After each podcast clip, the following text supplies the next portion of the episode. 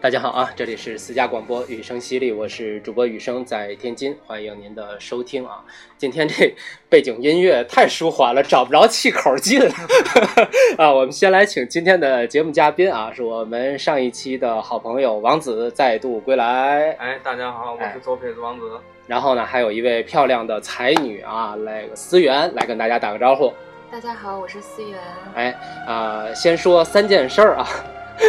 先说三件事儿。呃，第一件事儿呢是这个承蒙大家多年的厚爱啊，呃，本周末六月二十二号的中午一点三十分啊。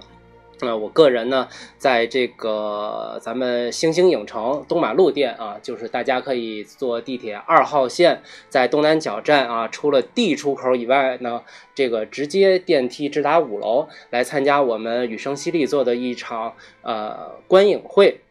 影片呢是这个呃近期即将公映的由苏阳领衔的音乐纪录片《大合唱》啊，是以这个黄河呀、黄土高原的这个文化为背景的一个音乐纪录片，质量还是不错的。然后收费呢，就是一元钱啊，象征性的收一下，来感谢大家这么多年的陪伴和支持吧。如果您有兴趣参加的话，可以在微信搜索“雨声犀利”，在微博和豆瓣呢搜索“雨声犀利一”，然后“雨”是宇宙的雨，声是声音的声，然后小雨淅淅沥沥的淅沥，呃，或者啊，在这个您现在收听节目的平台的这个评论里。或者是私信联系我留言啊，都可以，怎么都行。咱们是一佛性的事儿啊，佛性的人干的佛性的电台，哎，佛性的活动啊，怎么都行。呃，然后下面呢，再说另外一件重要的事儿，就是我们的王子啊，要来硬广一件这个大好事儿啊。哎，来大家请讲好，哎，大家好，我答应我们群里的那个群主吕总给大家做个广告。呃，是天津这边儿有一个单身群，叫做星缘，呃，星是星星的星，缘是缘分的缘。如果大家感兴趣的话，可以在公众号搜索“星缘 club”，呃啊，club 是 C L U B，就是如果您也是单身，或者是对电影或者一些其他事情感兴趣的话，欢迎加入我们。哎，你看看哎，就是上次咱们录节目的时候，我说了啊，来这 个雨声犀利录对录节目的嘉宾都有好事儿，没错是吧没？错嗯哎，找到真爱的，当了这个奶爸的啊，蜜月旅行的，哎，各种啊投资的，是吧对投？资哎，对。然后今天我们来的这位才女呢，哎，就跟大家重磅介绍一下啊，也是单身。哎，哎，大家有时间或者说有兴趣的话呢，先来看看才女的这个微信公众号，哎，这个就能知难而退了 啊。四四元可以先说一下你的微信公众号啊，让大家去见识见识。嗯，谢谢宇哥，谢谢王子。我的这个公众号呢，名字是相遇的石头。嗯、它里面的一些内容呢，基本上是我的原创的文章，然后是一些像旅行的见闻啊，还有呃文学的一些创作，还有就是历史知识的一些学习。希望能够跟大家一起讨论，能够达到这个互相进步、促进的这个作用吧。也希望有这个相关兴趣的小伙伴能够一起来共同成长。嗯，哎，你看看说的多好，这就是有文化的人就是不一样啊。读书然后广告？呢，对，因为这个才女呢，这个极力的主张啊，我们这一期的节目主题啊，在三个硬广之后，终于要跟大家说正文了啊！哎，这期节目的主题就是前一阵儿咱们这个天博的一个重头戏啊，网红的这个一个点，就是古埃及的文化展，是吧？对。很多圈儿里的朋友都已经去打卡了，哎，所以呢，作为这个我们三位现在在座的三位里最有文化的人啊，思源呢决定来跟大家聊聊这个网红的埃及展，古埃及文明展是吧？嗯，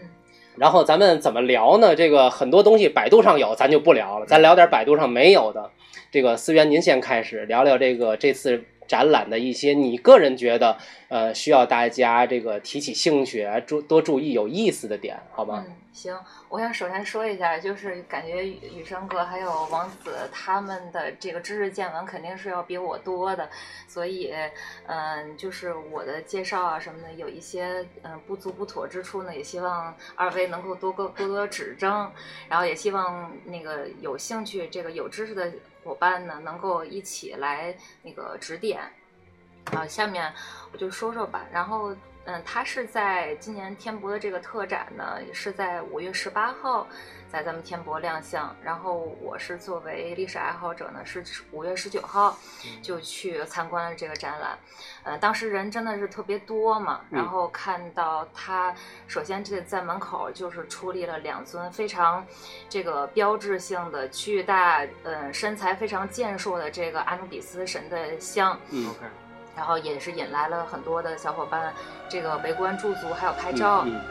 所以呢，这个也是咱们天博跟其他的之前的这些博物馆不同的一些地方吧。首先是非常重视，嗯然后咱们进去了之后呢，在这个展厅，嗯、我想就是，呃呃，主要介绍一些展品吧，也是通过这些展品来引申到 OK 其他的一些知识。嗯呃嗯，先是说一下咱们的这个纳尔迈调色板，它这个调色板呢，因为它的原件非常珍贵嘛，它是呃保存在开罗的这个埃及博物馆，所以就是原件可能不太方便拿到咱们这边来展示。但是为什么一定要说它呢？因为它是一个标志性的一个文物，象征了这个上下埃及的统一。呃，我们可以看到这个有一个非常清晰的这个图片，它是分了这个两面。这块展板呢，它原件是呃长是高三六十三厘米，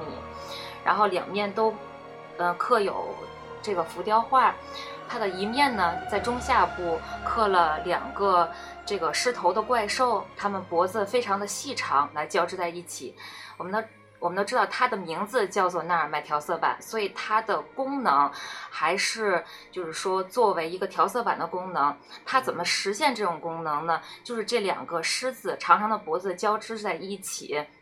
它中间这个圆环内部凹陷处刚好就可以放置化妆的这个研磨的调料，这个颜料。它是在具体的过程中呢，可以将一些青金石等一些这些原料呢，加以油脂进行研磨。我们都知道，这个古埃及人不管是男女都非常的爱美，他们喜欢化化妆、化妆画眼线，对对对对嗯，也喜欢戴假发，然后戴首饰，也可以看到这个呃展厅里有很多的这个化妆盒，还有化妆瓶、雪花石膏瓶，还有这个戒指、耳环啊什么的，都是非常精致的一个所在。他们嗯、呃在这个实际的这个生活过程中啊，就是包括这个贵族还有平民，可能都会涉及到这个呃化妆的过程。所以也有一些这个调色板，可以看到展厅也有一个鱼形的这个调色板，就是他们平常呃这个作用的。那这个调色板它主要还是一个象征性的一个文物，并不是说实际的这个进行调色板的这个作用。那看到它，呃。这个正面还是说这个正面中部上方呢，是一个呃，这个纳尔迈，呃，他头戴红色王冠，手里拿着权杖的一个这样的一个形象。那他头上戴的这个红色的王冠呢，也是呃这个下埃及的一个象征。我们都知道这个分为上下埃及嘛，它这个一面是下埃及的一个象征，那下埃及就是提到这儿，就是不得不提到这个尼罗河。尼罗河呢，它是这个我们都知道，这个埃及呢，古埃及它是位于这个撒哈拉沙漠一带，非常的干旱，常年没有雨水。如果没有尼罗河，它只能是一片荒漠。所以尼罗河呢，也是古埃及的一个母亲河。相当于我们这儿的黄河啊，对流经这长江个黄河嗯西北的荒浦高原，那边很枯干枯，但是因为有这条河，有了生命的孕育啊，就大概就是这意思啊。对，它这个尼罗河呢，它是呃从南到北贯穿了埃及的全境，在尼罗河的两岸呢，也是长满了芦苇和纸莎草嗯。它从南到北呢，注入地中海，在地中海汇入地中海之前呢，形成了一片巨大的三角洲。这片巨大的三角洲就是我们刚才提到的这个下埃及的这个区域。从地图上看，嗯，大家可以在百度上看一下那个地图，就像一只巨大的莲花，它也被称为紫砂草之乡。守护女神呢是眼睛女神瓦杰特。象征物呢，就是纸莎草，它是呃莎草纸的这个制作的原料。古埃及人也是非常的聪明，他们一开始就是是应该是第一个发明了这个纸的这个呃一个一个国家一个国度。那我们继续来说这个纳尔迈青石板啊，它这个呃当时呃这个上正上方的正上方的这个位置呢，纳尔迈他头戴着红色的王冠，手里拿着权杖。在前面有几个举着旗子的人的这个陪同下呢，来巡视已经被处决的俘虏，是这么一个画面。死者呢，在中呃在右中部靠右的这个地方，他们的这个头颅呢，已是已经被砍下来的，然后放置在这个尸体的两脚的中间。那这是正面的一个一个形象，那它的背面呢是一个非常高大的，也是纳尔迈的形象。他，嗯，头戴着白色的王冠，也就是相当于他已经统治了上埃及的这个区域。那就这个白色的王冠呢，它是上埃及的代表，也是，嗯，它是位于这个南部的狭窄系带状的那个尼罗河谷地区。然后是被称为是呃芦苇之乡，守护女神呢是秃鹰女神奈库贝特，象征物呢是那个一个盛开的莲花。嗯、呃，这个展板呢，这个这个呃纳尔迈调色板呢，它的这个正面是红色王冠，嗯、呃，背面是白色的王冠，也就是象征着这个统治者第一次。统治了上下埃及，开创了埃及的第一个王朝，也是成为了第一个法老。嗯，正是因为这种象征性的这种作用，所以它才在历史上是一个非常重要的标志性的一个文物。那它基本上像，嗯，不管是调色板还是雕塑，还是一些那个石像啊什么的，都喜欢把这个法老的形象塑造为一个非常高大，手里拿着权杖，然后高高在上，象征着这个无上的权力，并且呢，通过呃这个君权神授的一个概念了，来象征法老是神与这个人之间的一个桥梁的作用，也是神的化身，来代替神完成一个统治的这种功能。那我我想作为一个小白，先问一下哈、这刚才这个思源给大家介绍的是埃及统一上下埃及的一个第一位法老，嗯这个法老在这个埃及的怎么说呢？政权组织里面，他是一个实际上的国王，还是一个宗教的首领来？呃，跟国王是这个并列关系的呢？它应该是神权一体，是哦就，他是是神既权是一体它的既一个是神也是那个国啊王。所以它跟欧洲的那个啊不一样呃是不不一一样样的，不是一吧？样哎，对这这这我对这我没就错知道了啊。没错嗯哎，然后刚才这个思源说的这个呢，我觉得啊，从我这个角度来看，有点儿像一块儿怎么说呢，壁砖之类的，是吧？就等于是在一个墙壁上有一这么一个图腾式的图案，然后它作为一个怎么说呢，遗迹呢，实际上是被单拎出来的，只是因为它壁画的内容很有代表性。嗯，或或者这个调色板是咱们理解那种就是画画用的那种调色板，嗯，不不是这个，嗯，调色板它的功能是，呃，主要是来研磨，就是刚才我介绍那个嗯嗯研磨这个化妆的调料哦，的这样一个过一个功粉能礼，盒，呃，对，有点 类这似于这就相当于于就是怎么说呢？他的那个地位是很神圣，但是这地位很神圣的这个人的日常生活的这么一个呃形象、对风貌的一个遗迹，一个是这必意思一个吧？必备品，因为嗯嗯嗯呃，古代它是没有就是现成的化妆嗯品的嗯，嗯哦，他们都是用一些矿物质的原料，就比如说那个嗯千金石，还有其他的一些嗯就是带颜色的这种矿物性颜料，他们把它这个进行研磨之后，能够很好的化嗯妆，也能够很好的这个保持这个上色的效果和时间，还有一些这个嗯完成度啊什么的，都是比较呃好的一些功能。然后就是你刚才说那些壁画什么的，嗯嗯像古埃及，它可能跟其他的呃文明不太一样，因为它比较早嘛，嗯嗯所以它的一些反应，呃，都是在反映一些，嗯、神谕或者是这个呃丧葬祭祀，嗯就是类似于这种，包呃，他日常的一些生活中的一些审美还呃很少涉及，基本上都是这个跟他维护他统治有关的嗯这些。这些明白内了，容就是有一些神秘主义色彩的对东，西，没对错吧？，嗯厉害厉害，那咱们下一个介绍什么？ 嗯，下一个啊想嗯，哎，跟别大家着急啊，我们虽然带的资料特别多啊，咱们慢慢慢慢拿啊，不着急。这个我们节目从来没这么严谨过，我这浑身这个大热天的有点凉，现在啊，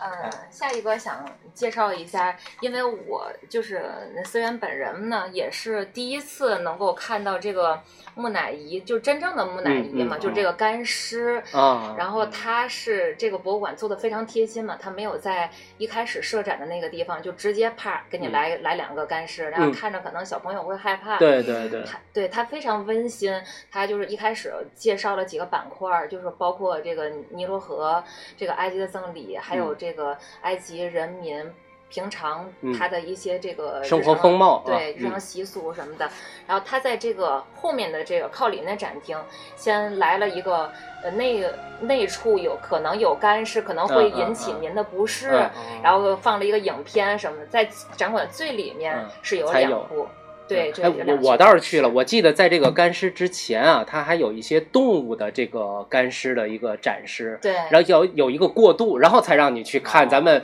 人们印象里的那种真人的干尸嗯，对，哦没嗯错嗯他们像这个古埃及人，就是他会把一些动物，比如说呃猫、鳄鱼，还有那个鹰隼，啊很像多很多，对，对，他们都认为这些就是有有一些他们非常崇拜的这个动物吧，嗯，嗯嗯他们都会觉得是呃也是一个神谕吧，嗯他们能够代表这个上天嗯来呃就是传传递一些那个神旨，也能够帮助自己维护自己的统治。对我看的时候，这一点也是挺突出的。就是以前咱们只是在一些文物资料里来看，它有一些人身兽首的这么一些形象，嗯但是这次的展览呢，它给你介绍了为什么会有这些东西，包括古埃及对这个神兽的一种崇拜和它这个神秘主义色彩的一种和生活的实际联系。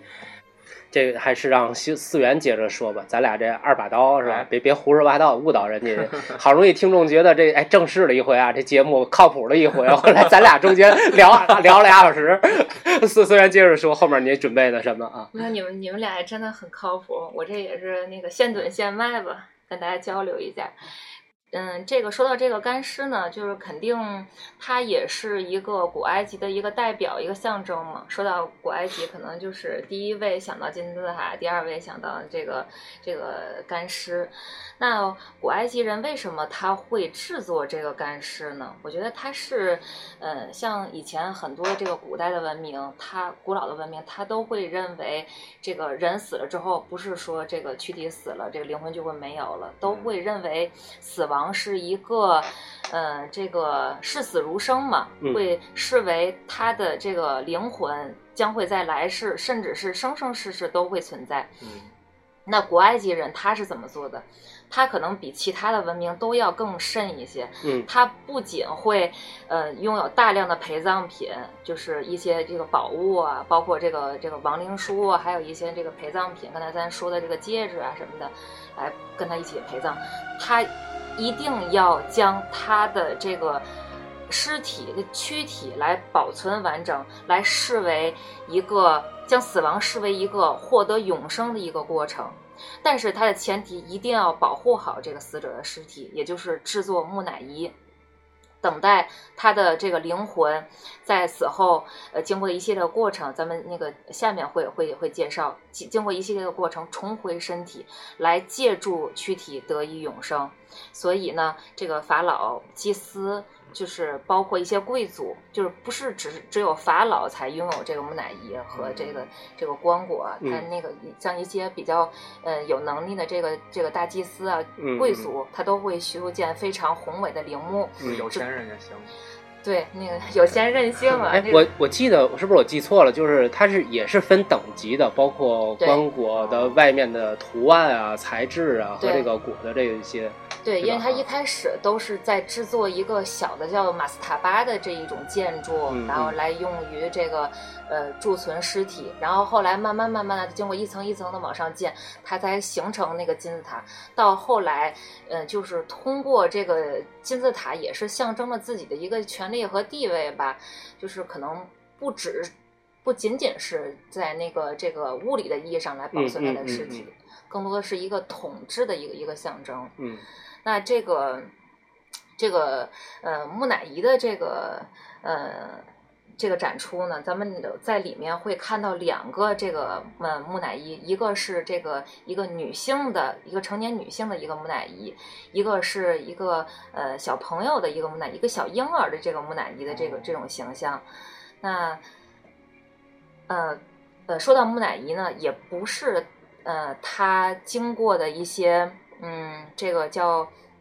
这个制作的过程，我觉得我还说嘛，就是有点稍微有点恶心。说太 说是别的都可以不 说，前你前面你说的我全剪了，就从这儿开始。我刚才犹豫了一下，我想直接说那个什么，它这个木乃伊的制作呢，它这个它首先会将这个人的这个这个身体从腹部切开，嗯切开了之后呢，将这个人的呃四个器官来取出。这四个器官呢是肺部、胃部、肠子和肝脏。我们可以在展展厅里看到一个就是四四个连连着的罐儿，叫卡诺皮克罐儿，它也是来守护人的这个四个器官。那它这个四个罐子分别是人、豺狼、狒狒以及鹰的形象。刚才说了，就是嗯嗯这个古埃及会把一 些这个神兽的图腾的那种向往啊，哎对嗯嗯他这四个这个形象呢，他他这个传说中是荷鲁斯神的儿子，他们这个分别守护着刚才说的这个四个器官。那狒狒呢，它叫哈皮神，守护的是肺部；豺狼头的这个神呢，叫那个杜米蒂夫，守护的是胃部；呃，鹰隼头的神呢，叫卡布山纳夫，守护的是肠子；人头呢，叫伊姆塞蒂。保护的是那个肝脏的这个器官，那第一步先将这个四个器官呢取出了之后，然后经过一些加工，像这个比较容易腐烂的，就比如说那个那个脑浆的这部分，先先先从鼻孔里掏掏出一个孔，将这个那个脑浆的这个部分呢都流出去，然后那个清空了之后呢，再将它的这个腹部还有脑部加一些这个呃捣碎的香料啊、椰子酒啊，就是这些桂哦皮。再灌进去。对乳哦香来来那个保存到里面去，然后这个呃还是还还是按照原来的样子缝好，然后在这个消食中呢存放七十天。就是嗯他们可能不是像咱们想象中，就是一天啊或者两天就能完成，它是要经过那个整整的七十天，嗯、这个这个这个，嗯，来进行这个处理，然后之后呢，再清洗这个尸体，从头到脚呢，用这个细麻布的绷带包裹起来，然后再涂上塑胶。这个时候呢，将刚才那个咱们说到的那些陪葬品放置进去呢，来进行这个一个呃仪式，呃，这样就完成了这个那个木乃伊的制作吧。这也不太恶心啊，感觉现在医科大学的学生们都、都盼着这一天呢。胡说八道啊，胡说八道，胡说八道。可能对于这个 小女生来说，可能还是稍微有点高能吧。但是并不是说这个木乃伊经过了这些复杂的处理，它已经、嗯呃呃保存了这个嗯几千年、三千多年，它它就一定会不腐蚀。嗯，我记得之前看到了一个新闻，就是这个特别著名的拉美西斯二世，他的这个木乃伊呢，就是在一九，我记得是一九七六年吧，他就因为细菌的感染，以至于如果不进行及时的处理，就会腐烂。它虽然已经保存了几千年，嗯但是还是要。还是会生病的。然后当时是就是遍寻埃及嘛，可能是没有找到特别适合的这个医治的这个医生处理者。然后后来就是，呃，埃及，呃，埃及的这个官方给他颁布了一个护照，就是在这个人这个法老死了三千多年之后吧，专门给他颁布了一个护照，把他送到了法国去呃医治。然后这个图片儿我就不剖了，在我那公众号里也没有，因为他实在太清晰了。他生前就是一个非常那个叱咤风云的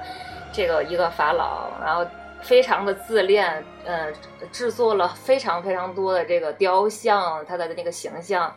呃，来那个显示他的一个权利。然后非常著名的是建造了这个卢克索的阿布辛贝神庙，嗯然后哦嗯他对他在生前这么叱咤风云，他在死后三千多年，他依然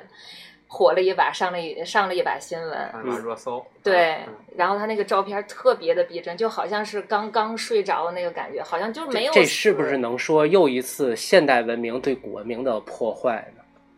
它其实是一种不得不的一种一种维护、一种保护吧。就是你如果不碰它，比你现代文明自以为是的介入，嗯啊是会不会就是实际上是一种破坏的行为？对，所以说很多的博物馆，它可能对这个文物，它觉得最好的保护是嗯不不去去展动出，它，你嗯甚就至是不去开采它。你看像，呃，这个去过西岸就知道嗯秦始皇陵对，它没有被开采，就是因为保对护对它。对，咱们中国有很多地下文物，都是因为科技手段还达不到就是完整的呈现和保护同步进行的这样的一个水平，对反而不能去开采它。嗯对，对在这里我也希望就是那个倡议一下大家吧，因为有的时候去博物馆看到有的人会开闪光灯啊，去去对对对去对照那些那个文物，嗯就感觉有的时候就挺心疼的。特别是一些书画展啊，嗯大家还是不要去照相，因为你其实在网上搜人家拍那高清图片，比你拍的高清多了，没有必要去你再拍一下啊。对，没错，嗯就是对文物还是有一个保护的一个观对念对吧。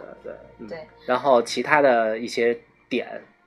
在这对次展中，你觉得还有什么要跟大家介绍的？嗯，这个上半场的时间很快就到了啊， 刚才忘做节目预告了。上半场咱们是历史 课，下半场咱们是地理课啊，由王子来给大家主说这个他去旅埃及旅行的一些见闻啊，嗯，啊，我是不是说的有点多哎了？没事不多不 多，没事两个小时这么快就过去了，没想到啊，但是我还是特别想跟大家分享，嗯因为就是对这个嗯就是古埃及的这个文明真的特别感嗯兴趣。你看，它就是包括它展厅里展示的一个这个大祭司的这个木棺，它的这个棺椁呢，其实是你看虽然是。三千多年，但是它非依然非常的精美，这个颜色呀，嗯包括它的一些图案啊，都嗯、呃保存的非常的完整，嗯，就是让人感觉就是就是嗯、呃站在他的面前驻足观看，就是有一种特别希望能够坐着时光机能够穿越到以前的那种感觉，能够真的看看他们的这个仪式，他们的这些文明是怎么样的，就是看到咱们的这个一个一个。呃，一个这个呃来自底比斯神庙的这个祭司的彩绘人人形观，我就大概就是介绍一点儿吧。嗯它的这个，首先说它的这个头部，大家可以就仔细看一下，有一个圣甲虫的这样的一个守护神的这种形象。这个圣甲虫呢，它是其实就是呃那个螳螂，就是就是屎壳郎，嗯咱们这啊边说的。他为什么会这么崇拜圣甲虫呢？因为他认为，他们认为这个圣甲虫呢，它是作为一个呃太阳神的一种守护的神的这种象征吧，能够用来呃代替这个木乃伊的心脏，能够在进入另一个世界的时候，能够帮助他得到永生。就是在进行这个天平的称重，呃，就说到这儿，就说到说一个嗯，奥西里斯这个神吧，他为什么会制作木乃伊呢？就是因为在古埃及的神话里头，他是嗯有那么一个传说，这个呃奥西里斯呢，他是以前的一个古埃及的一个法老，他的弟弟叫赛特，就是赛特这个这个也后来也是也是一个神嘛，破坏之神。他的弟弟赛特非常的嫉妒他的哥哥，所以呢，就是一直想要谋害他，他就制作了一个按照他哥哥的这个身材制作了一个同样大小等比的一个像一个木箱嗯。对，在嗯，就是说有一次宴会的时候，邀请了一些朋友来过来做客，然后就是说谁能够躺进这个箱子，当然它做的非常精美啊，华丽，嗯嗯就把这个箱子送给谁。然后很多人就进来，就是大小尺寸都不不一样。然后他哥哥一进来。正好躺进了这个箱子，于是他就把这个箱子锁起来，然后扔进了尼罗河。嗯然后在这个他哥哥死后这之后呢，他哥哥的妻子奥西里的妻子伊西斯，呃，经过千难万苦呢，打捞了这个从尼罗河里头打捞起来这个，嗯、奥西里斯的这个呃这个尸体，然后呢，他的弟弟还是不行，还是要继要继续的害他的哥哥，把他然后把他的尸体呢，就是呃剁碎成很多很多的块儿，然后十四块儿，十四块儿十，四块儿。还是王子有呃文化 比有较文厉化害嗯，这个这个这个那个数字上面，然后他就是散播在埃及的各个地方，嗯然后他的妻子伊西斯呢，就是经过了千难万苦，将这十四块躯体拼接在一块儿，但是最疯后了少了一块儿，嗯、少的是最重要的那一块儿，嗯 就是可以 繁衍对的对那对一块儿啊。那荷鲁斯怎么怎么出来的？我想问，那个荷鲁斯其实是他哥哥和生他前弟弟啊。妻子的私生子，所以为什么他弟弟这么恨他哥哥呢？你懂了吧？哦，原来有这啊么一对块儿，对对看来在哦男女关系这方哎面还是这得多这问词啊问儿一一点儿之前都没对过，啊，配合的特别好啊。 嗯，哎还是王子在这方面对的对对文啊化，素这养个比较没想到一个男士对八卦这么呃热衷啊啊，。都神话，这是神话。然后他再拼合起来之后呢，奥西里斯他就是神奇般的复活了，嗯然后变成了冥界之王。然后他的最大的一个功能就是来进行这个死者的灵魂的审判，嗯他会将死者的这个心脏嗯和呃象征着 Mat 女神的这个羽毛放在天平的两端进行称重，如果死者在生前没有做过坏事，就是没有这么邪恶的话，他的心脏的重量是不会很重的，它会和天平另一端的这个象征曼特女神的羽毛相等。在这个时候，这个死者的灵魂呢，就会从狭小的墓室里走出来，进行一个达到一个重生。如果不平等，那他将会嗯，打到这个呃地狱的底端，将会永远消失。所以这就是一个这个神话的这么一个神旨。所以像就刚才我说到这个彩绘人形观上面就会有一些嗯很多的一些内容，像比如说这个刚才咱们这个灵魂审判的一些一些内容，然后还会有这个。嗯，像这个荷鲁斯神啊，或者什么来保护、守护这个死者他的灵魂，像这些这样的一些形象，那也是通过希望通过这些呃刻画、这些描绘呢，能够帮助死者在嗯通往来世的这个过程中呢，能够走得更顺利，能够更容易得到永生。嗯、好，就是这一好些。好，这个我们上半场的背景音乐啊，早就停了。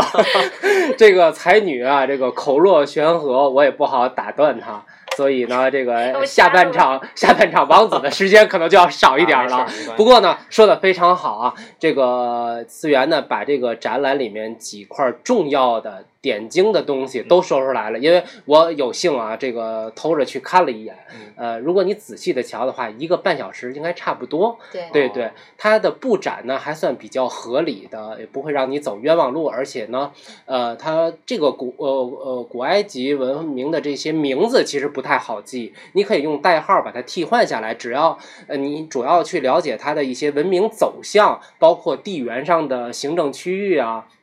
这个它的政权组织形式啊，嗯老百姓的生活风貌啊，那主要是看看它的陈列品上面的一些啊图腾的图案啊、文化这些，包括最后的干尸啊这些木乃伊，大家平时耳濡目染却又不甚了解的东西，所以呢，还是希望大家能去看一看。真的，一个半小时，你可以非常清晰的就了解一下这个 B.C. 是吧？呃，公元前这个几千年前的一个人类文明。好，那非常感谢思源上半场这个主聊，下半场咱俩的任务就是给这个王子捣乱啊，哎，看看他这一次这个要聊的去埃及旅行的一些见闻。咱们中场休息一分钟，马上回来。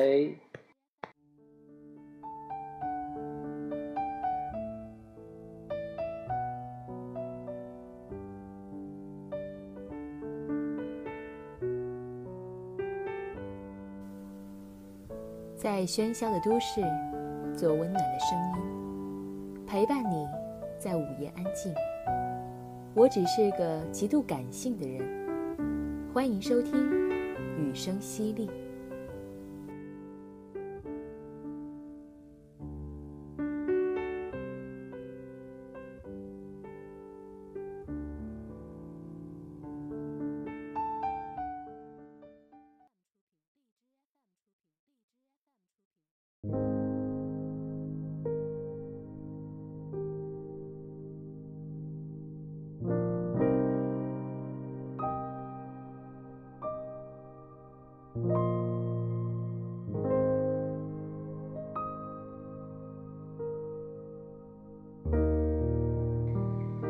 欢迎回来，雨声犀利。那下半场呢，我们由王子来给大家聊聊他去这个埃及旅行的一些见闻。首先，我就特别想知道，呃，咱们正式的介绍旅行途中的事儿之前啊，嗯咱先了解一下你这次旅行背景，你大概是什么时候去的这次？我是一六年九月下旬去的，啊，呃，我当时想去埃及旅行的这个原因呢，嗯是因为小时候就特别喜欢埃及文化，啊，因为它是一个跟中国文化就是一样长久的一个文明古国，嗯嗯呃，所以就特别感兴趣。还有一个原因是，原来有一个纪录片儿叫做《搭车去柏林》，不知道你们没看过？啊当时古月当然当然当然嗯古月和刘畅两个人去的。呃，我当时特别喜欢这个节目，嗯呃，然后每次节目每一集的结尾有一个句子嗯会列在这个屏幕上，是嗯当你真的想做一件事的时候，全世界都会帮你。啊，我特别印象，嗯就是印对象特别对深刻对对对，这没句错话没。错，然后我就去查这句话到底是从哪儿来的。嗯然后我最后知道是从一本书，这本书叫做《牧羊少年奇幻之旅》，嗯嗯嗯嗯、是一个巴西的作家写的。我把这本书可能也就花了大概一下午时间就看完了，挺薄的。然后他最后也提到了，就是他的宝藏藏在了金字塔的下面，嗯，所以我就决定我怎么着我也要去一次，嗯去看一看。呃，然后你这次去的方式是大飞机啊，对，你我是是从哪里出发的我是从北京直飞的开罗，啊，嗯然后大概行程是多长时间？嗯、大概是九个小时吧。哦然后在机场换票的时候也挺有意思，因为嗯大部分的中国人去埃及都是跟团儿去的，嗯我是自己一个人去的。它有两个那个换机票的口儿嘛，有一个是给组团儿的，一个是个人的。嗯然后大部分所有的中国人都走的那个 呵组团儿了，我是去个人。嗯然后后面有一个埃及老哥就问我说：“你是不是站错地儿了？你是不是得去那个组团儿？”那时候我不是，我嗯是自己一个人旅游。然后他说：“你行啊，就很少有中国人乐意自己一个人去的，一般都是那跟团。”埃及的官方语言是什么？现在啊埃及官方语言应该是阿拉伯语，但是因为那个英国不占领过埃啊对及对嘛，对对，所以啊我所以想问嗯他们嗯大部分人也会说英语。呃，平常日常交流的是什么？呃，他们当当地人是应该是阿拉伯语，嗯但是如果是跟外国人的话，对就它英虽然算行政上算非洲国家，但是嗯它确实是阿阿阿阿拉伯文化也挺对对浓厚对，的它一个是伊地斯兰教方。嘛，对伊斯啊兰教对，然后然后咱们就说啊，九个小时嘚儿嘣儿到开罗 了，啊然后你就怎么自己就踏上了旅程啊？呃，我跟那个老哥就是成为了朋友，嗯就是他说这样吧，我开车来了，嗯嗯我送你去那个你那个酒店。我嗯说行啊，然后人家还帮我就是怎么去联系当地就是嗯机场、嗯去换你的那个嗯手机卡，嗯对吧？你需要有那个通信，然后坐着车，然后人就直接给我送到了酒店门口，嗯，他就说说明你太帅了呀， 哎人谢家谢愿意帮 你。哎，这个我说句题外话，啊这节目又要被禁了。 那个就是呃，这个世界当代文明啊，有些事情我们可能不能理解，或者说总觉得是坑啊，但实际上人家就是很单纯对的一种人类之间的交对，流。没错，对我希望还是从不文明向文明去流动一点儿，不要回流啊。嗯， 确实要被禁了。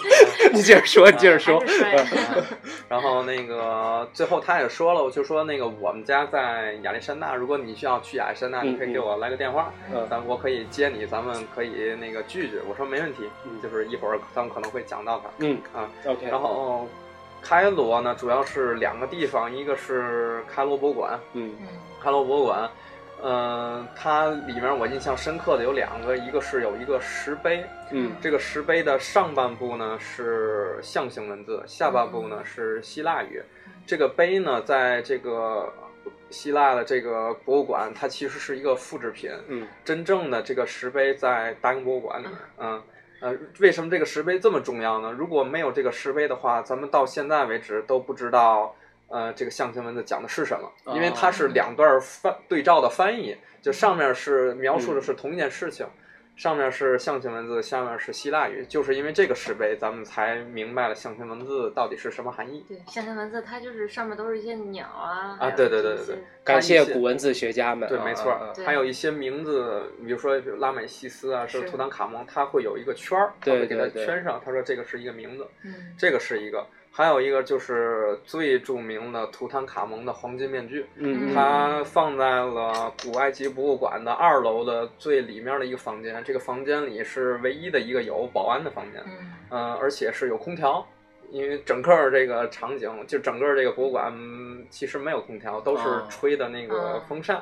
嗯嗯，这个黄金面具制作的非常精美，嗯，它并不是说就是咱以为就是它一个石棺扣上，然后里面是木乃伊，其实并不是，它是套了七层，嗯，从最大的像房子一样的石头的一样的石棺，一点一点一点缩小，最后的那个图坦卡蒙是放在一个黄金做的一个石棺里，嗯嗯嗯这两个我印象非常深刻。嗯然后我记得还有是去吃吃饭嘛，就是晚上吃饭。我每次旅行都会买一本书，这本书叫做《孤独星球》。嗯，这本书上会介绍有哪些好吃的饭馆儿什么的、啊，对。但是这本书是每两年一版，嗯嗯、因为有的时候你去的话，就像我去的时候发现这个酒店已经倒闭了，已经啊换换主了。嗯然后我就问了旁边就是水抽水烟那个老板说，这个酒店怎么关关了？他说这个酒店可能那个经营不善吧，但是我推荐你去另外一家，就在我旁边有一个家烤鸽子的店。嗯我说烤鸽子还有还有这种食物呢，然后我就去吃了。他上来呀，先给你一个饮料，这个饮料其实是煮鸽子的那个汤，嗯那个汤里会加一点儿柠檬，加一点儿那个孜然，特别好喝，不是一点儿都不腻啊、啊一点儿都不腻。跟咱们这边做的不太一样，不一样，不太一样。然后那个烤鸽子啊是，嗯，外焦里嫩，然后那个肚子里面搁的是米饭，嗯嗯，所以你点一只鸽子，就米饭和那个菜就都有了。了，嗯啊、因为埃及它是那个穆斯林国家嘛，嗯所以它嗯没有猪肉，它有羊肉和牛肉，对，这样米饭也能够获得这个对肉的对那个香，没错儿。但是我发现他们的这个制作方法、啊特别的简单，他们嗯没有炒这个概念，没有啊蒸，没有煮，只有一个叫烤。啊呃，所有的肉都是烤，嗯、所有的沙拉没有炒菜，都是那个生拌一下，就就哦这种。所以我是埃及是我唯一一个从去那儿回来之后变胖的一个国家， 因为吃的的热量都非常的高嗯啊、他们还是属于一种烈火烹食文明中，是吧？哎对还不没不能充分利用水资源。啊嗯、然后第二站我就去了那个亚历山大。 嗯，亚历山大那个那个老哥就联系我，他说你来你就通知我一声，我就给人打了个电话。嗯然后人家就直接就是我是坐火车去的，人家在火车站接我，然后带着他的大儿子和他的二儿子，然后开着车带我去一个比较离市中心比较偏远的一个景点儿去溜了一下，嗯然后人家最后开车说我请你吃一顿午餐吧，就把我拉到了他们家，他们家是在亚历山大的郊区有一个小别墅，然后进这个别墅区的时候，我就发现挺怪异的，因为嗯每一个房子都没有建完，都是好像是那个豆腐渣工程一样，就都没有建完。然后跟人家聊天，人说是这样，就是如果我们要建完的话，就要上税了，所以我啊们就是诚心没有建完。嗯违章建筑，哎，对。然后那个他说你吃什么水果吗？我说什么都行。他说走，你跟我去那个后花园，我花园里边有种的石榴什么，就人都现摘。嗯现现摘吃，然后正好赶上了是埃及的叫屠猪节，应该是就是他嗯们的春节，就是他们一般的女性的那个家庭成员是不见外人的，嗯只是那个、那个家主人和孩子，他有五个孩子，老大都那个大学毕业了，嗯小的还是在襁褓之中，还是个婴儿。嗯啊，比如吃的还是烤的羊排，呃，还有一些那个就家里也是基本上烤，啊，对，还有一些那个就是咱吃的腰子，动物的内脏，就是啊这这种这挺好，嗯啊，还挺好吃的。然后吃完之后，人家就开车给我送上来，这个嗯特别好。嗯嗯，我在旅行当中总会遇到一些特别好心、热心帮助我的人。嗯嗯，您可以接着说下一个，就我有些问题一会儿一块儿问。好好啊好，啊嗯啊！啊，亚历山大呢，嗯它是在地中海嘛，所以它的文化和埃及有一点点不太一样嗯，它属于罗马文化，嗯它的那个历史遗迹都是罗马的遗迹，嗯不是古埃及的遗迹。嗯它它是埃及可能少数的几个喝咖啡的城市，一般埃及只喝红茶，嗯就他们喝茶都是红茶，不是像咱有绿茶。嗯嗯嗯、它的咖啡也是那个土耳其式咖啡，就是特别小的一杯，嗯非常浓。嗯嗯、我也去尝了一下，就是挺苦的。嗯，嗯嗯，相当于现在的 double 哎，现在像很 double。嗯然后还有那个，它是海岸城市，所以它海鲜非常多。嗯嗯我是去了它当地有一个特别著名的一个海鲜的一个饭店，然后没有桌了，嗯说您能不能介意拼个桌？我说行啊，然后就是跟两个美国人拼的，嗯他们是在当地是当老师，嗯就是跟他们一块儿聊天儿，一块儿吃饭，嗯哎，也挺有意思的。哎，这是亚历山大，嗯嗯，然后我就直接坐飞机飞到了阿森旺，去了最著名的阿布辛贝。嗯嗯，是转天四点多要起床，嗯嗯，然后人家酒店都知道，人家会把你的早餐打包，啊嗯然后给你一个大兜儿，你可以带走。然后坐车坐有五六个小时才开到了阿布辛贝。嗯，一般阿布辛贝就已经接近埃及的边境了，嗯所以有很多就是持枪的那些嗯军人会在马路有那个闸口会要检查。嗯你感觉就是去埃及旅游，是不是传说中就是因为好多小伙伴就比较担心啊？啊，还好，嗯现在的局势还好，但是不要去西奈半岛。西奈半岛是就是亚洲的那一边儿，就是嗯红海亚洲的那一边儿，嗯那一边儿比较乱，其他的嗯还是很嗯安全，其他很安全。呃，一般不会跑到特别西的地儿，因为西地方跟利比亚就接壤，嗯因为利比亚咱都知道对对对就打过仗嘛，就是非常乱。嗯、那那块儿就是已经跟利比亚和它埃及下面那我不知道哪个国家就已经快接壤了。嗯嗯，那个地方就是你会看到很多的军人，但是阿布辛贝是是真的真的非常漂亮。嗯它我记得历史上也说过，就是因为加斯曼大坝是把它给移平移了一段距离。嗯没平移之前呢，是每年的十月二十二号的这个阳光就正好能照到这个阿布辛贝的里面的两两个，就是哦拉姆西斯二世和他妻子的脸上，嗯嗯就正嗯好嗯能照到。但是因为那个平移的关系呢，嗯差了一天。嗯现在就是差一天，嗯好像是十月二十一号提前了一天，啊，就是你想埃及人那个时候就对这个，因为因为十月二十一号是他的生日，嗯拉美西斯二世的生日就就算的这一天，非常精准，非常不知精道以前准，非常精准。这是不是有有现代人穿越过 去弄的哎这这那天我们那个经过友谊路的时候，它有一个那个地球地震仪的那个那个模型嘛，在嗯我们还跟朋友说，我说古人他怎么能做出来这东西呢？预测，就说很多古文明啊，实际上嗯你要是承认它存在，那就是比现在强， 真的就是很多东西都这样。就刚才你说的这个，嗯就就特别神秘主义色彩，现在就有点像科幻的东西。对对没嗯嗯某错种程度上特别的细致，特对别特别的讲究，对嗯对，嗯然后我我喜欢就是我旅游时候就喜欢不要脸嘛，就是跟大家都说过，我就喜欢体验当地人的生活是什么样嗯的。当然，嗯，嗯然后晚上我就去溜了一下阿森旺的集市，嗯就是我想看当地人他们是买平常买什么菜，嗯对吗？那个怎么怎么做饭啊，嗯或者是他们吃什么？然后我会看到有卖那种腌鱼的，嗯特别大的一条鱼放在了那个它的那个生语知道，不是那啊肯定是那边的海鱼呗，哎嗯海鱼或者是尼罗河里边的河啊河鱼，鱼嗯对。就是这那还些，能吃，能吃能吃是嗯腌不制像的那。个其他的某 些河，嗯然后然后我去试了一下它的那个水腌，嗯那个我抽过各种档次的，像嗯什么在在那个呃亚历山大，因为靠海嘛，它嗯就比较现代，它就比较贵，三十磅。啊，然后到那个这个集市里呢，就特别平民大众，就五磅嗯。现在的汇率，当时我算的是，因为当时埃及和国际市场的汇率没有接轨，嗯它是国家规定的，就是一比八点三左右，这是官方的。但如果你去黑市换，能换到一美金换十二，嗯它的官方货币是什么？是美金？是埃及镑。埃及镑？埃及哦镑，哎为什么叫镑？因为英国原对来占领过对对啊啊！嗯那一条鱼大概合多少钱？一一条鱼，我如果吃那种它烤鱼的话，也就二十磅到三十磅左右，不不贵嗯啊，不贵。嗯，它那个水腌就是一般给外国人抽的都是那种带味儿的，比如说苹果味儿的呀，什么橙子味儿的。但是如果是你当地人的呢，就是没有味道。嗯嗯，而一般我会点一个水烟，点一杯那个甘蔗汁，嗯就是鲜榨的甘蔗汁，只要两磅，嗯然后一杯红茶，我就可以坐在那马路中间去看，就是人流啊，就是各种那个埃及人他们的生活。一嗯我待自我风就情能待万，种，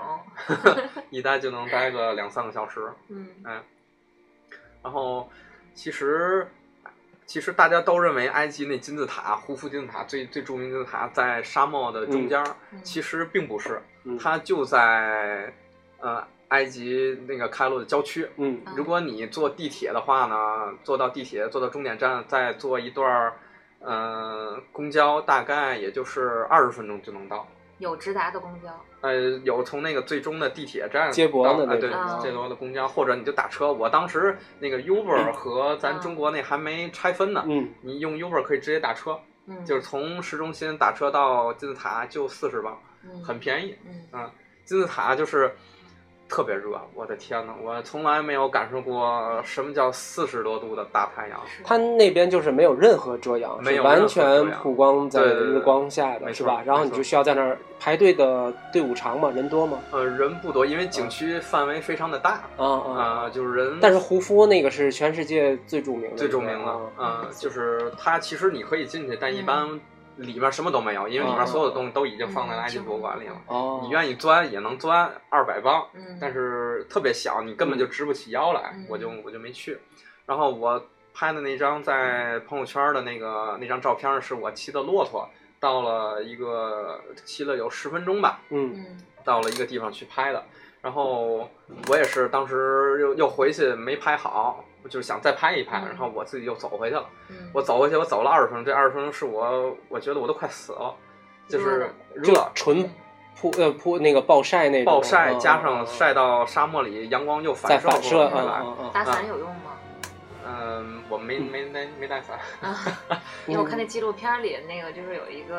那个嗯，就是一个一个美国的一个一个女士，嗯她是一直是打着一个伞，哦，对一般像老外好像很少打伞。我觉得好像那个影像里面更多的人是围纱巾 啊，各对种对横竖的对围对。对对包裹好了都，就嗯为什么他们穿那种长袍儿，嗯然后嗯是是那麻质，因为可以防晒啊嗯。咱们都不懂，咱都穿短半袖的，其实都晒皮肤都黑了晒晒坏了，不对光对是晒对晒晒对黑了，我是吧当时晒去伤了，去那个金字塔是带了一一罐两升的水，也就不到一个小时就喝没了。嗯嗯然后我走这段路呢，幸亏我在中间捡了一瓶水，是嗯可能别人骑骆驼颠掉的一瓶水，我给捡起来了。嗯然后我觉得没有那瓶水，我估计都走不回来。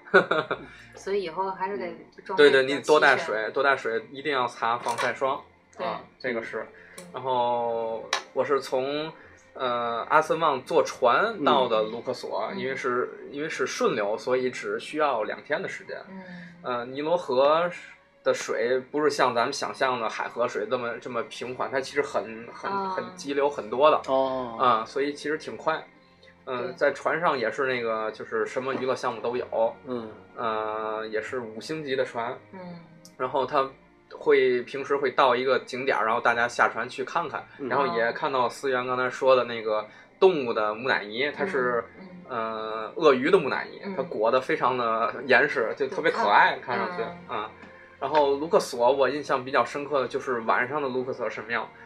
嗯，白天别去，白天太热了。呃嗯晚上它是灯光打得非常的漂亮，你可以看到那个柱子上的象形文字，啊嗯还有它有一条大道叫斯芬克斯大道，啊斯芬克斯大道就是这个道非常宽，有个五六米，呃，两旁都是斯芬克斯的那个狮身人面像，就是每隔大概一两米就一个，每隔一两米就一个，嗯非常壮观。它那边是就是白天会就是日照的时间大概多长？几点黑？呃，一般到晚上七点多才、哦才会黑。呃，但是七点多黑不一定是就凉快儿，因为嗯还娱对乐，还很多，对对嗯、嗯然后还在卢克索去了帝王谷，嗯，帝王谷是绝对建议去去一次的，非常好看。嗯但帝王谷有很多小的那个陵墓，嗯它会推荐你就是看几号几号，你就看那个它推荐的就很就很棒。嗯它里面所有的那个，你以为那个陵墓进去之后那些壁画都是像咱看到都是呃浮雕没有颜色，其实并不是，你进去也发现五彩缤纷，嗯就非常非常漂亮。这些都是真的遗迹，真的不是后遗补迹的，对吧？真的遗嗯迹嗯嗯呃，但是不让拍照。嗯嗯、你可以去进去近距离的去参观，看就是嗯啊，就真的是装潢的非常的好看。嗯，然后又在卢克索做了一次热气球。嗯、热气球我知道哦土耳这个其好这个啊，好我知道土耳其也有，但是埃及就非常便宜，埃及嗯只需要大概三百埃及镑，合人民币也就一百五二百块钱嗯，是一飞多长时间可以？啊飞一个小时。哦啊，就在帝王谷的上空，你可以看到帝王谷，看到啊卢克索。哎呦不啊行，我哈喇子都流下来 了。哎呀，我特喜欢这种飞起来的项目。嗯对对对，嗯嗯，它一般是凌晨大概四点多集合，嗯，然后会导游会开着车嗯到那个集合地点，嗯然后分批。当时有日出了吗？有有有，有就是了日出，嗯就是嗯去嗯看日出。等于你那天是就是一天的跟团儿，呃，半天，半啊半天，天我就是包了这个，就是跟这项目跟这项目，啊啊啊嗯，跟团儿，嗯，厉害所以这个还是建议那个是对跟，个建团儿议一定要你去试一你下。这个在某些大陆它没有这没有这条件的，对吧？嗯对，这肯定是要在旷野、啊沙漠那种上空对才对，有土耳其好像也有，但是土耳其就很贵，我查过，土耳其大概是一百五十欧嗯嗯一次，就就很贵了。嗯然后最后呢，就到了另一个城市叫赫尔格达，这个城市就在就在呃红海的边儿上。嗯嗯呃，是我去赫尔格达是去潜水，嗯我从来没有潜过嘛，它是这个带氧气瓶儿的那种潜水。一般来说，一开始。它你给它会给你拽到水里，嗯，一开始你肯定是下意识的就用鼻子呼吸，但是你的鼻子用面面罩已经挡住了，嗯所以你就会用嘴呼吸，你哦会不自然的会喝几口水，嗯啊，嗯然后慢慢慢慢你心情平复之后，它会慢慢带你往下走，嗯越走越深的时候，你会感觉到你的那个耳耳朵膜呃会哦会很疼，嗯这个时候你就需要那个用手捏住鼻子嗯，去去呼吸一哎下，补一下气，嗯吐一下啊，气，对，就像在那个飞机上一飞样机，上让自己嗯的那个那个水压平衡一下，然后一下一下往下走。我觉得最深到了十米左右，嗯嗯嗯，景观怎么样？景观非常的，就海水非常的清，嗯，嗯你能珊瑚啊，那珊瑚些海底的鱼鱼啊可以嗯都可以看到啊。然后在赫尔格达还碰见了三位中国的朋友，嗯他们是职业旅行家，哦啊啊，他们是比如说去各个景点儿去拍照啊，然后嗯发文章这嗯这样的。然后我们最后是最后一天是去了一家中国餐厅，嗯嗯，老板说那个我们今天其实不营业，因为厨子人家回国休假了，嗯但是，but 但是啊，咱都是中国人，咱可以自己动手嘛，对不对？嗯然后我们就自自己己做哎了一自哎，顿己我做觉得了一你这顿一饭。趟的体验 都特别牛嗯，哎，自己做了一顿饭，然后人家有剩下的饺子，然后我嗯嗯们煮了一下饺子，在埃及吃了一顿饺子。其好实棒我好觉棒得！也是自由行和那什么的区别，对对对，对吧？有对更多的这个新的发现，更多 surprise。哎呀，这嗯不知不觉的这个，一会儿咱们录完音接着再聊啊，因为这软件的时间要到了好啊，嘞这个好这嘞这好嘞没问题啊，听众朋友们这就没办法了，这哎这就我们就偏了，偏你们了啊。呃，总之这趟旅行是几天前后一共，前后一共二十三天，呃你三自己周出去了二十三啊天，对自己出去总的花费你有记账吗？呃是大概一万五左右人民币，这么便宜嗯挺便宜的，还真不贵，不贵真不贵啊、嗯但是就是要储备好自己的英语知识，是吧？对，主要是行程你要安排好，嗯就是到哪儿你要怎么走啊， 提前功课要对做对好，对对对，都到哪儿都是这样的没，错然后再遇上点儿善良的国际友没人错没啊，错，非常好，非常好，谢谢这个王子分享的这次旅行啊，也非常感谢今天二位来到节目里啊。最后啊，最后再跟大家啰嗦一句啊，本周六。那个 六月二十二号中午一点半啊，在这个星星影城的东马路店，呃，有想参加免费观影的活动的朋友啊，在节目下方留言就可以了啊。最后一一件更重要的事儿呢，就是来关注我们才女思源的公众微信号，名字叫做嗯，象玉的石头，好啊。 哎，感谢思源和王子。然后我们现在呢去吃点东西，接着聊这次 的埃及旅行。也欢迎大家呢去这个天博看一看这次的网红的呃古埃及文明展。今天的节目就到这里，咱们下期再会，拜拜拜谢谢大家